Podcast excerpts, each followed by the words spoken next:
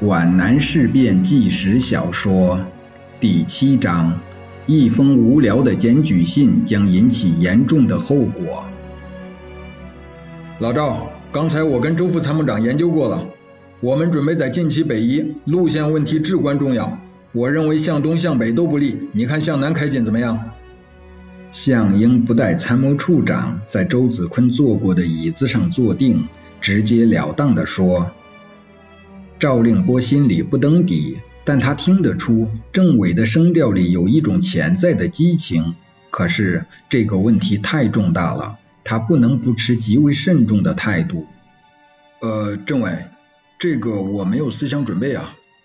向英把他与周子坤的讨论和自己的思考扼要的说了一遍。赵令波看出了项英的决心，他早就知道项英对于南进目标寄托了全部的希望与热情。这倒的确是出敌不易。赵令波说的极为缓慢，与其说是回答问题，无宁说是凝神沉思。这个结论是他从出乎自己的意料反证出来的。在项英看来，这是一个很有见地、很有分量的发现。大家都认为不可能的事情，正是出奇制胜的所在。项英要实施南进计划，不但需要别人工作上的支持，而且也需要精神上的庇护。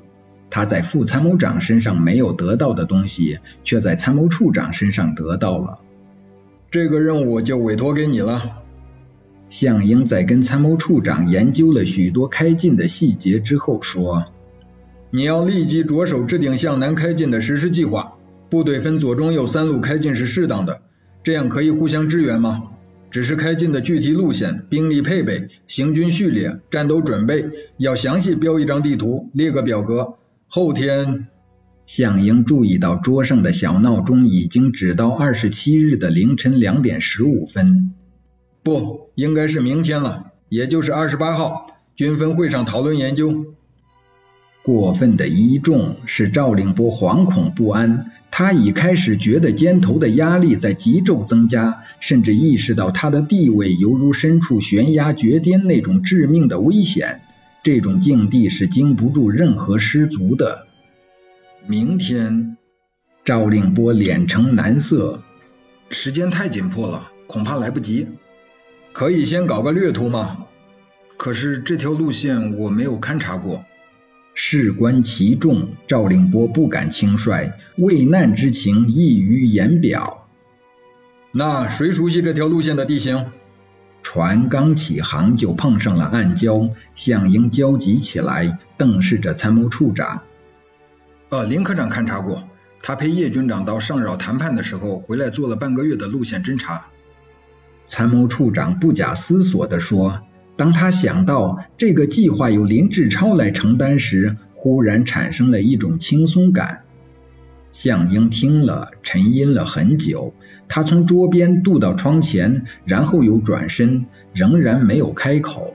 连赵令波都觉得奇怪，林志超是有毛病的，但这并不影响他制定作战计划呀。你觉得林志超这个人怎么样？向英问得非常奇怪。赵令波愣了一下，预感到发生了什么事情。这个人骄傲自满，个人英雄主义。不不，我不是问这个。向英把烟头摁在桌上全当烟灰缸的碟子里。是关于他的思想作风、政治立场。政治立场？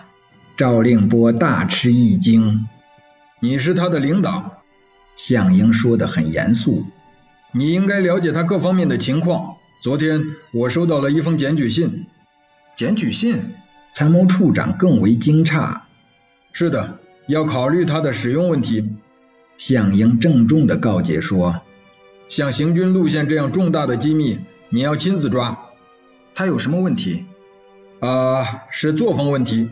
作风问题就是品质问题，品质问题也就是党性立场问题，不能截然分开。”向英走到书柜前，拉开抽屉，拿出一个印有红色方框和部队番号的大信封来。你先看一看，考虑一下处理方法。至于制定南进的北移路线，最好不要让他参加，至少是初期不让他参加。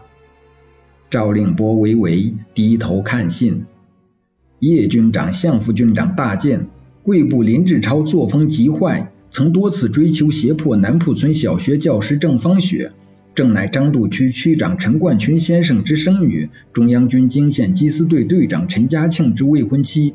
由于林的介入，郑陈双方关系极近决裂。林的行为使有伤皖南山乡风化，有碍国共合作之大局，有损新四军的威望，请予以严肃处理，视为致贺。专送邱启、陈家庆谨上。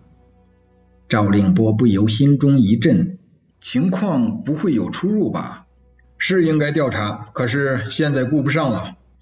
这。好像只是赵令波又低下头去，重又看了一遍检举信，他仍然看不出政治立场问题。此时他很想为作战科长开脱。